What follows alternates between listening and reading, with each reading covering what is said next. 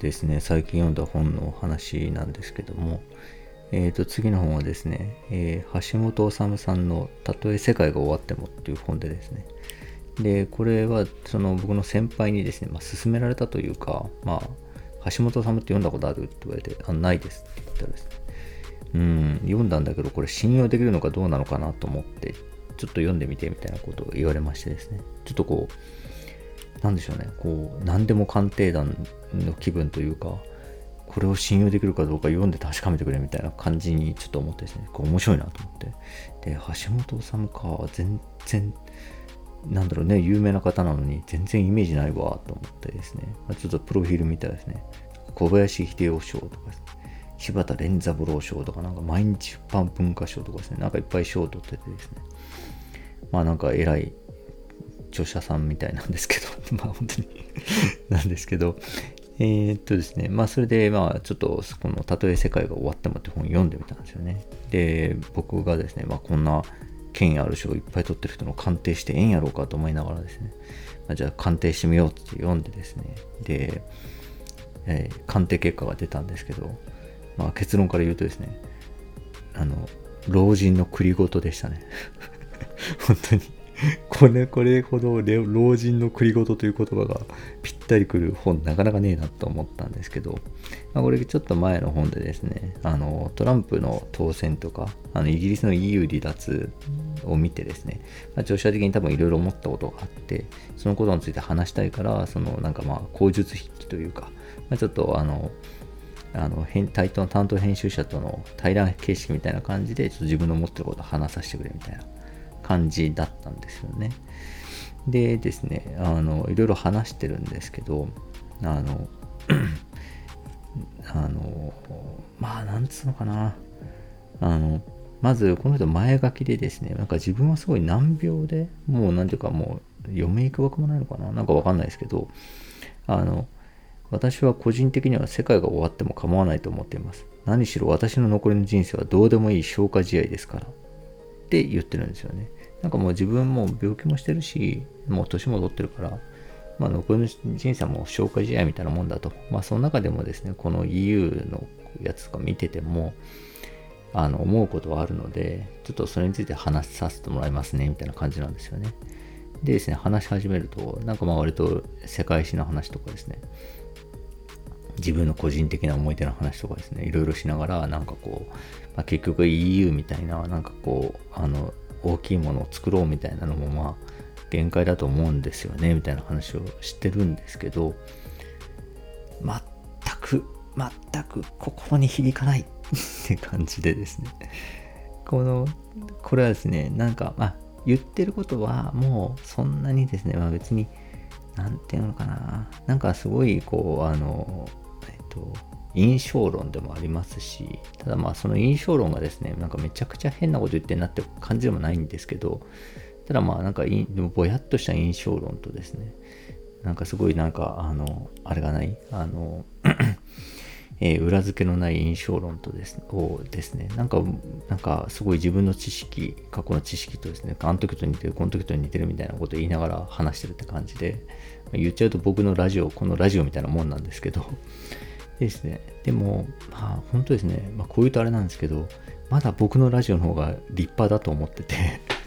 で、なんでですね、あの、ね、こんな偉い著者の方が、のね、まあ、言うても本よりですね、僕のラジオの方が立派かと、まだ思うかというとですね、あの、うん、まあ、この人の、まあ、なんていうか、真に迫ってないんですよね。この人がですね、まあ、最初に言ってたみたいに、あの、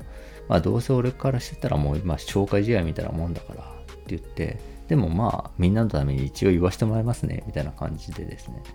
全然自分の切実なものが入ってないんですよ。で、あの、なんていうんですかね、身を切るようなですね、なんかこう、あの、いや、こう思ってたんだけどとか、もっとこう、こういう世界だったらいいなと思ったんだけど、こんなんでなんでこうなのかとかですね、なんか何かできることないのかとかですね、とか、俺はこの間こんなことあったんだけど、こう思ったんだ。もっとこう、こうなるべきなんじゃないのか。うーみたいなですね。こう、あの、なんていうんですかね、まあ、血血が通ってないんですよね。なんか本当に余力なんですよ。まさにどうでもいい消化試合の を過ごしている老人の繰り事なんですよね。でですね、あの、それはですね、なんか僕は、まあ本当に、ある意味がなあんま感じらんないですね。その前のね、その性犯罪のあの被害に遭った方っていうのも、もう、なんていうんですかね、文字から血が滲んでるみたいなですね、なんかある種、この本を出さないと生きてらんないぐらいの切実さがやっぱあるわけですよ。で、そういう人の切実な気持ちっていうのは、やっぱりですね、迫ってくるものがあるんですよね。ちゃんとですね、まあ、あの方が言っていた、その、心の中の事実と心の中の事実をあの伝え合うってことっていうのが、まあ、理解ですよねみたいなその客観的な説明とかじゃなくてみたいなことを、まあ、おっしゃってましたけど、まあ、そういうものをですね、えー、やむにやまれずというか、まあ、こうしていかないと生きてらんないぐらいの切実さで語ってるわけですよねそういうものはやっぱり胸を打ちますよねやっぱりでまあすごいなと思ってですねなんか本当にこう1時間ぐらい話しちゃったりするわけですけどマジで なんかこうなんつうかねそれが全くないんですよね。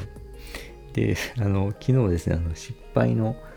科学かっていう本の話をしてましたけど、まあ、そのフィードバックが起こらないみたいな話があってですね。でフィードバックが起こらない状況とかっていうのが、まあ、いくつも紹介されていると。でその中の一つにですね記憶を後で後からでもこの人間というのは編集したりとかできてしまうと。で都合のいいもの自分にとって都合のいい物語とか。で自分にとって都合の悪い事実はやっぱ忘れがちでっていうようなまあある種まあ人間としての性質があって。でそういうことが起こってると、まあ、やっぱフィードバックが起こりづらいですよね。まあ、その自分のやっていることに対して正当なですね、あれは失敗だったな、あれはうまくいったなとかみたいなことはですね、かなり、なんていうか、フラットにやっぱ見れてないとですね、フィードバックが起こらなくて、あのあれを人は失敗だと思っているがあのいや実はそうではなくて私の信念とうんぬんかんぬんでとかですね。あのまああれあれはあえてそういうふうにしたみたいなですねことを後でも言えちゃうし何だったらそれを自分で信じ込んでしまうというまあ人間の差がみたいなものがあるんですよね。であってですねそしたらフィードバック起こんないよねみたいな話があったんですけどこの本もですねもうそういうですねあのフィードバックが起こんない人間の差が炸裂しててですね、ま、めちゃくちゃ面白かったんですけど、あの、なんか、あの、とにかくその、なんていうんですかね、あの、まあ、この人はバブルを経験してですね、その時にこう人間の欲望みたいなもののなんかこう、あの、なんていうかバカらしさみたいなことになんかほとほと気がついたみたいなことを、まあ言ってるんですよね。で、言っててですね。で、あの、まあ、とにかく、でもそこからですね、まあ、その父親の商売が一回すげえわーって儲けてですね、わーってその父親がすごい派手な服装とかするようになって、わー恥ずかしいとか思ってたら、今度は逆に没落していって、みたいな、あの、いうのを経験して、まあ、やっぱなんか、金なんて、なんかどう、なんか、所詮金だな、みたいな感覚になってですね、まあ、必要なだけあればいいや、みたいな、こう気持ちに早々になったと。だから、バブルも冷めた目で見ていたみたいな感じなわけですよね。でですね、あの、40万円になって年収が4000万を超えた時もう金はいいなと自分は思ったと。って言ってなんかさらっとなんか年収自慢を入れてきてるんですけど この辺もなんかちょっと、なんていうか、まあ逆に可愛い、おじいちゃん可愛いなって感じなんですけど。でですね、えっ、ー、とあの、こう言ってるんですよね。40万円に金はもういいかと思った私は、その後に貧乏になるという決断をします。別に難しいことじゃありません。まだまだ上がりますよと銀行に言われる物件を、そんなはずないじゃん。これ以上値上がりするなんて考える方がおかしい。と言って、損を前提にして買ってしまえばいいのです。バブルの最末年頃ですから簡単です。私は自分の意思で貧乏になりました。って言ってて、なわけあるかと思ったんですよね あの、絶対そんなことねえだろ、その時みたいな。本当にその時多分ね、普通に、あの、えっと、わあ、すげえなんかやべえ、これなんか物件買わないと損すんじゃねえかみたいな感じですね。買ったら、まあ普通にバブルが弾けただけだと思うんですけど、後からこんなかっこいいストーリーにしてるんですよね。だってですね、この人なんかすごい、その、何ていうんですかね。経済が発展していくにつれてその自分が好きな空間例えばですか畑とかですね。そういうのがどんどんですこう子供の時にこのなんか本当それこそバッタを追っていた畑みたいなのがですねどんどん潰されてこうあのマンションとかになっていくみたいなのですねすごく苦々しくあの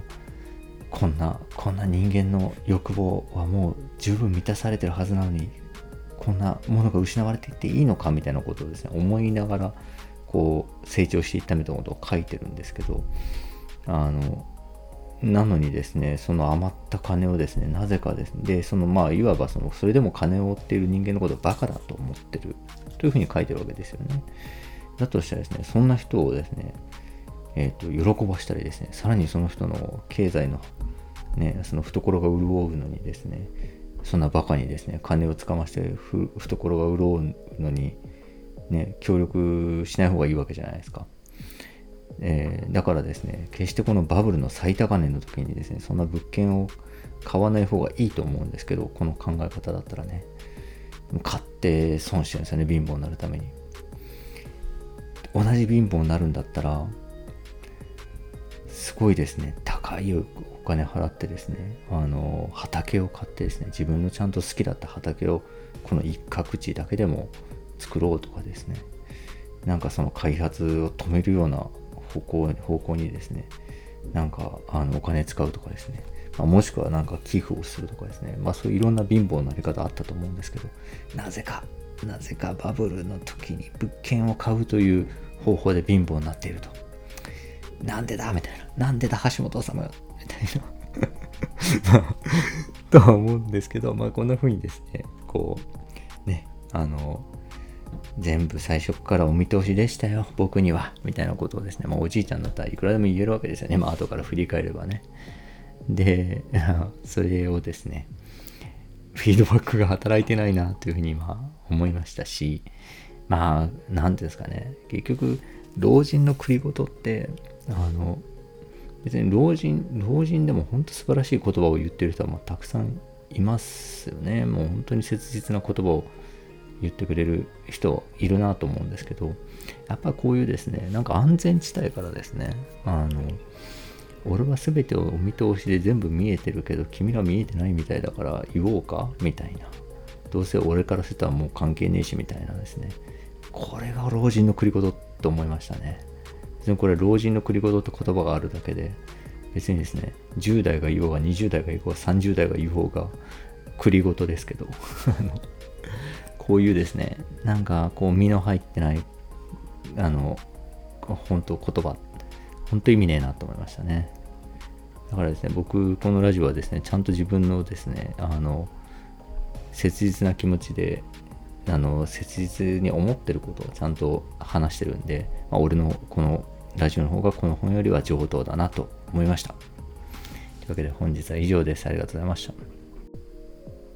で終わろうと思ったんですけど、だからその後ですね、調べたらこの方は2、えー、3、2、3年ぐらい前に亡くなってたんですね。